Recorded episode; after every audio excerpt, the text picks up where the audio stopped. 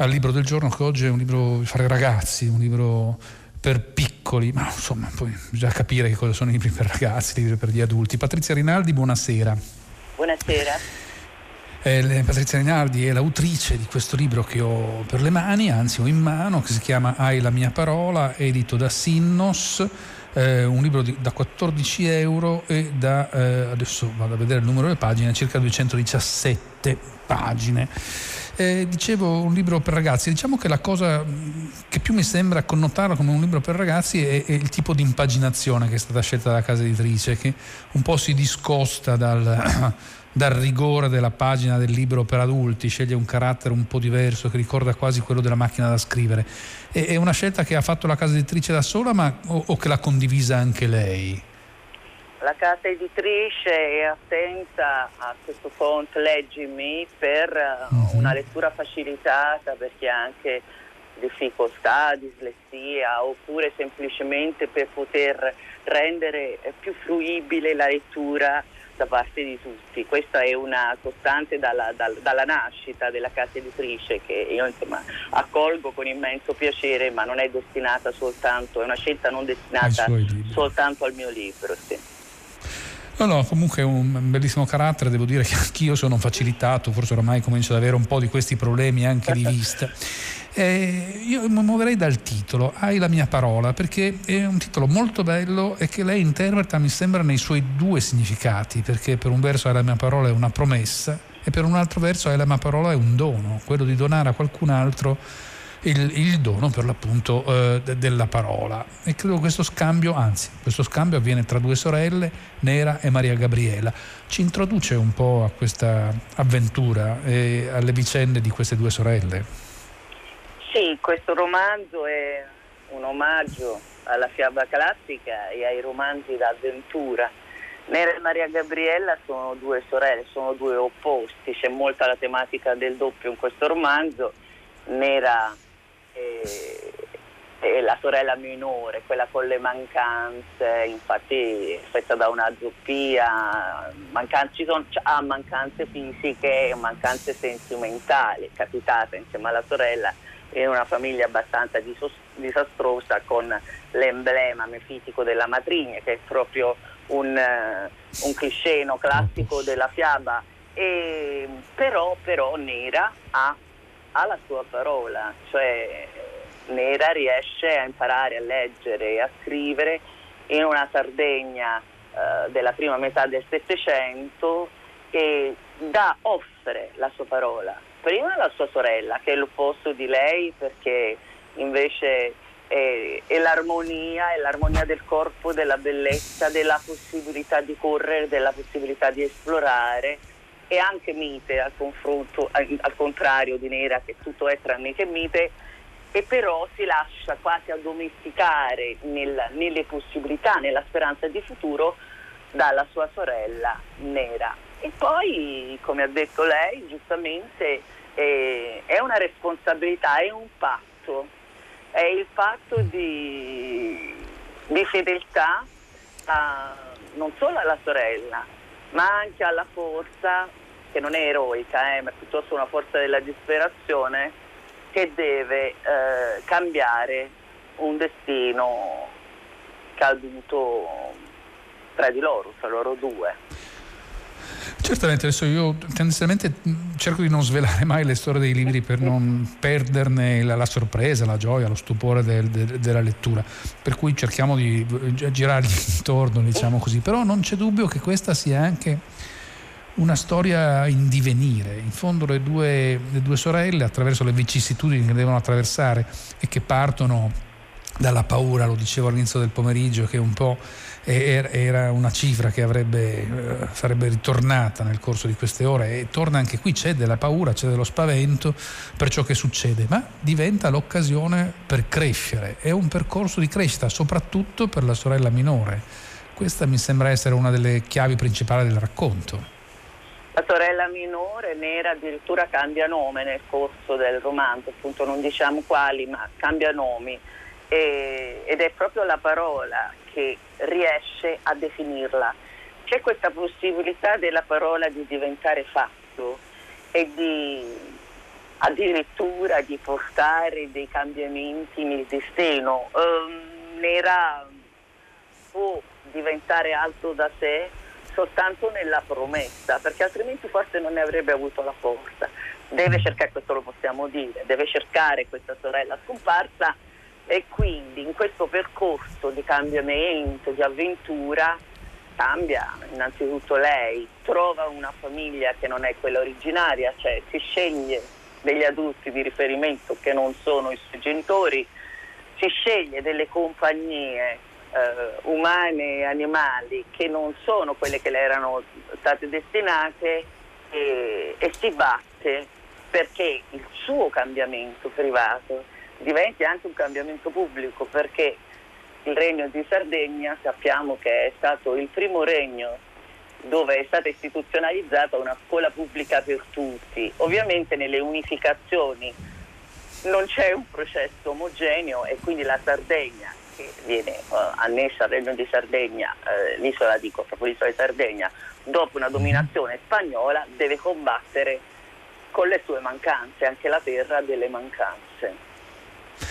Eh sì, sì, ce ne sono tante, però c'è, mm, c'è una ricchezza, mm, proprio questo suo modo di muoversi tra racconto e storia, in qualche modo mi fa pensare che il libro sia non solo una fiction, ma in qualche modo si proponga anche di insegnare qualcosa. Mi, mi sembra che sia così. E, e, però mi incaglio su una delle frasi che secondo me è più bella del, del, del, questo, questa storia, questo romanzo, che io so leggere e scrivere, so diventare. Ecco, eh, il potere della parola di questa figliola eh, la rende capace di trasformarsi, di, divent- di, diventare altro e nel diventare altro anche di incantare chi ha davanti. Prima fra tutti Michelino che è un suo amico e compagno di avventura. Eh, è, è, un dono della parola quello di dire, trasfigurare le persone e, e anche di, di, inventare un mondo in cui catturare gli altri? Sì, dirà, dirà Nera le storie le racconto anche a me mentre, mentre le dico, cioè come diceva Romangari, anche immaginare trasforma il proprio destino, no? quindi l'immaginazione diventa parola, la parola si, si, incarna in questi racconti che lei fa all'inizio conti, perché questi erano racconti destinati soltanto alla sua sorella, era l'unica altra parte di sé, però poi nella ricerca della sorella scomparsa ecco che questa parola si allarga e diventa quasi un, uh, un modo per rendere famiglia di parole tutti i bambini con delle mancanze. I bambini con, con, le mancanze sono i primi destinatari dei racconti di Nera, che sa raccontare bene, sa raccontare bene perché è sopravvissuta grazie alle parole. Ha um, sostituito il movimento con le parole, ha sostituito la miseria della sua vita con le parole di possibilità. E quindi questo, questa è anche una mia dichiarazione d'amore per le parole.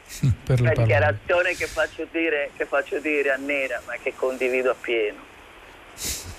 Senta, eh, senza svelare sempre il racconto, dobbiamo però almeno introdurre un personaggio chiave che è colei che ha dato a Nera eh, la gioia della parola, colei che l'ha insegnato a leggere e a scrivere. E di nuovo qua eh, è l'idea che in qualche modo il racconto si intrecci con, con la storia in qualche modo. Eh, questa nobildonna spagnola in veste di, di, di monaca eh, ci introduce a questo personaggio chiave di tutta la storia. Canar è un personaggio che mi è molto caro, è una monaca di clausura molto sui generis anche qui c'è il doppio, eh? c'è la parte del monastero mm. buona e la parte del monastero cattiva, il potere clericale eh, crollato nella temporalità, cioè c'è, tutto, però Ganar, Ganar no, Ganar è una monaca che viene dalla Spagna e che si incanta nel vedere le capacità di Nera e vuole svelarle il segreto, cioè vuole svelarle, il Don Chisciotte, di cui ovviamente Nera non capisce neanche una parola, però vuole svelarle il primo mistero delle parole, cioè il suono. Dice leggi lo stesso, non capirai niente, ma leggi lo stesso e capisci che eh, il suono delle parole è di per sé un'arte, è di per sé una musica, la musicalità. Questo, questa, mh, questa possibilità diventa appunto la scelta di, di Nera di volerla come madre. Cioè, è talmente forte la possibilità che le sta dando, è talmente forte, è talmente potente la chiave appunto di lettura di un'altra realtà che Nera vorrà Ganar come madre. È una madre perché è una monaco, però ripeto, in tutte, si trasformerà anche Ganar, subirà delle malasorti anche lei, però eh, resterà ferma come colei che può insegnare il suono delle parole. E qui, come dire, mi torna un'altra frase che mi ero appuntato nelle sue pagine, che è quella che dice eh, non tutte le madri che vogliono essere madri hanno bisogno di figli di sangue. Eh, in qualche modo si può scegliere il proprio figlio e si può scegliere la propria madre, questo mi sembra ciò che accade tra questa monaca di clausura e questa giovane piccola, questo animaletto mi viene da dire, e non mi viene a dire per caso, sul suo sito, lei ha un sito a suo nome, c'è un frammento, un piccolo video che lei ha eh, messo in, online, in cui lei legge un, alcuni passi di questo, di questo, romanzo, di questa storia, eh, in, in, cui dire, la, la, monaca per mh, premiare, per invogliare Nera a imparare, eh, premia i suoi successi dandole da mangiare, così come si fa con gli animali. Gli animali sono presenti in questo, questo racconto in tanti aspetti. Ce ne, ce ne racconta qualcuno? Sì, vabbè, questo è, un riferimento a Salmoranti ovviamente, no? Mm-hmm, che certo. hai mangiato, eccetera. Sì, però è anche proprio un, un rapporto io ho fortissimo, ma che comunque ha anche un, un suo simbolismo molto preciso con, con, il dar da mangiare agli animali. C'è uno mhm. sguardo complice tu, nei confronti di tutti i viventi. In questo romanzo ci sono soprattutto due animali. Uno è un capretto, si chiama Cicatrice. Era stato predato da, eh, dall'alto, dall'aria, con gli artigli e, e conserva questa cicatrice. Da capretto si trasforma in cane perché seguirà Nera e la consolerà nei momenti di disperazione, perché sono presenti i momenti di disperazione, i ragazzi vanno raccontati dal mio punto di vista, i momenti di disperazione, vanno mai omessi. E poi c'è invece il gatto selvatico di Michelino. Il gatto selvatico invece rappresenta proprio l'amore anarchico, quello al di fuori uh, delle convenzioni, quello che si dà da mangiare, perché in, quel caso è il gatto che sazierà i due fuggiaschi che ti dà da mangiare proprio per libera scelta, ne potrebbe benissimo fare a meno, si potrebbe allontanare, mangiare lui ed è proprio questa, questo contributo del, uh, del selvatico bello, della parte selvatica bella, che decide di abbassarsi addirittura a una convivenza civile, però è del tutto anarchico. Queste due figure sono due figure eh, simboliche che sono proprio i riferimenti, cioè c'è il riferimento alla fiaba classica, la presenza degli animali non poteva mancare, ma mm-hmm. c'è anche la, la, la considerazione di questa nuova famiglia che si viene a creare, che deve necessariamente includere anche chi non appartiene alla nostra razza. E anche un'idea di suggerire un rapporto con la natura eh, cosciente, non so come dire, là dove c'è la natura selvaggia con la quale si può convivere e poi c'è una natura quasi più domestica che da noi dipende. È molto simbolico in effetti questo passaggio da capretto a, a cane. Come, cosa glielo ha suggerito? Come le è venuta in mente questa trasfigurazione? A volte le cose sono tanto semplici, io avevo un capretto semplicemente, questo era una cosa.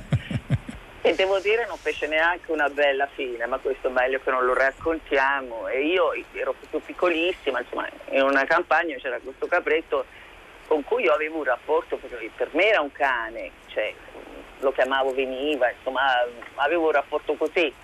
E a volte quando si scrive, perciò hai la mia parola, mi somiglia, quando si scrive riaffiorano dei ricordi che eh, insomma, chi scrive dimentica di avere, no? E quindi si è presentato prepotentemente questo capretto proprio con, eh, con i suoi movimenti. Ecco, mi, mi, mi è tornato e ho pensato che anche una persona così volitiva, ma anche abbastanza feroce, com'è nera, perché nera non ha un carattere semplice, deve avere un, un, momento di riposo. E il momento di riposo l'ho identificato con questo abbraccio notturno con il capretto cicatrice in questa natura comunque come ha detto lei molto selvatica e molto pericolosa che però a un certo punto si placa, si, si placa proprio nella... Lei con, con questo capretto torna bambina, può tornare finalmente bambina, cosa che non è mai stata. Certo, a causa della durezza dei, dei suoi genitori. Ehm, sfogliando le pagine che ho segnato c'è un'altra frase che mi ha molto colpito e, e, e riguarda un saluto. E dice che non c'è saluto migliore di a domani perché è un per sempre modesto, celato, non è un saluto così come addio eh, o come per sempre. È, è, molto interessante questa idea, anche per passarla ai, ai, ragazzi, di questa misura delle cose. Anche questo eh, mi piacerebbe sapere come è venuta l'idea o l'apprezzamento per questo semplice a domani. L'amore che, che diventa tra Nera e Michelino, che l'accompagna in questa sua avventura, è un amore in fieri, è un amore che si costruisce lentamente, perché chi ha subito mancanze ha difficoltà eh, di abbracci, ha difficoltà anche di fiducia. Quindi pian piano e voglio raccontare, desidero raccontare che queste passioni, cioè, la passione ha ragione d'essere, ma anche il suo contrario, anche la misura della passione, che può sembrare un'antitesi, no? Ma invece è proprio quello che rappresenta la costruzione in un tempo remoto, che poi in fondo è il nostro passato, il passato di tutti, di acquistare pian piano la conoscenza e la comprensione dell'altro in qualcosa che diventa quotidiano, che quindi perde i fronzoli per l'assoluto, i fronzoli quelli là dei per sempre, dei non ti lascerò mai, e invece si, si raggomitola, si, si, eh, si annida in un per sempre modesto della continuità. Eh, mi sembra bello raccontare questo perché, almeno credo poi, insomma, si dice poco. No, no, certo, però in qualche misura mm, ci deve essere della ragione, perché sennò quella frase perché avrei dovuto colpire me in qualche misura? Invece trovo che proprio questa idea di misura, di quotidianità, di possibilità, di realtà che c'è in questo a domani, che non ha niente a che fare con, con gli assoluti, con la conquista della Luna, con il per sempre, sia molto bello.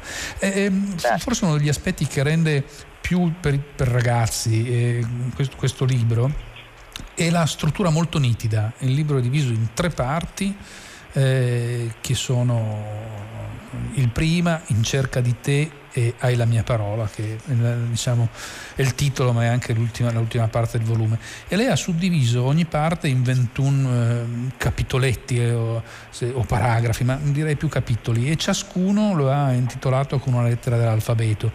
In realtà il libro era chiuso quasi, basterebbe leggere la T in queste tre parti che diventa tirannia, evolve in tenebra e poi diventa uh, tu per trovare il libro, oppure la S, ce l'ho lì accanto, serva, sodalizio, seduzione. È un, un, un percorso molto chiaro, proprio mm, diciamo dalla premessa, la discesa negli inferi, mi viene da dire, e la risalita alla luce. E questa è la struttura del racconto. Sì, è una, una, è una struttura voluta da me, però in un primo momento, come, come capita, mi era apparsa confusa. Volevo comunque innanzitutto parlare di par- nominare parole desuete, che non mm. sempre, non sempre, si dicono ai ragazzi. No? Però c'è anche l'aiuto del mio editor Federico Appel, che comunque mm. nel ragionamento di questa struttura mi ha spinto al ragionamento perché insomma, non sempre si scrive da soli, quindi voglio anche ringraziare lui. Ma mh, questa, questa, circolarità, eh, questa, questa equazione a ripetere eh, del simbolo, della lettera, della parola è qualcosa che, che mi affascina tanto, che, perché è come se fossero dei cerchi che però evolvono E questo mi, mi incanta perché eh, i ragazzi mi hanno insegnato, soprattutto loro mi hanno insegnato questo desiderio di sperimentare di nuovo. Non so, quella, quella richiesta di raccontare sempre la stessa storia, che parte dai più piccoli. No? I più piccoli chiedono raccontami una storia e vogliono sentire le stesse parole.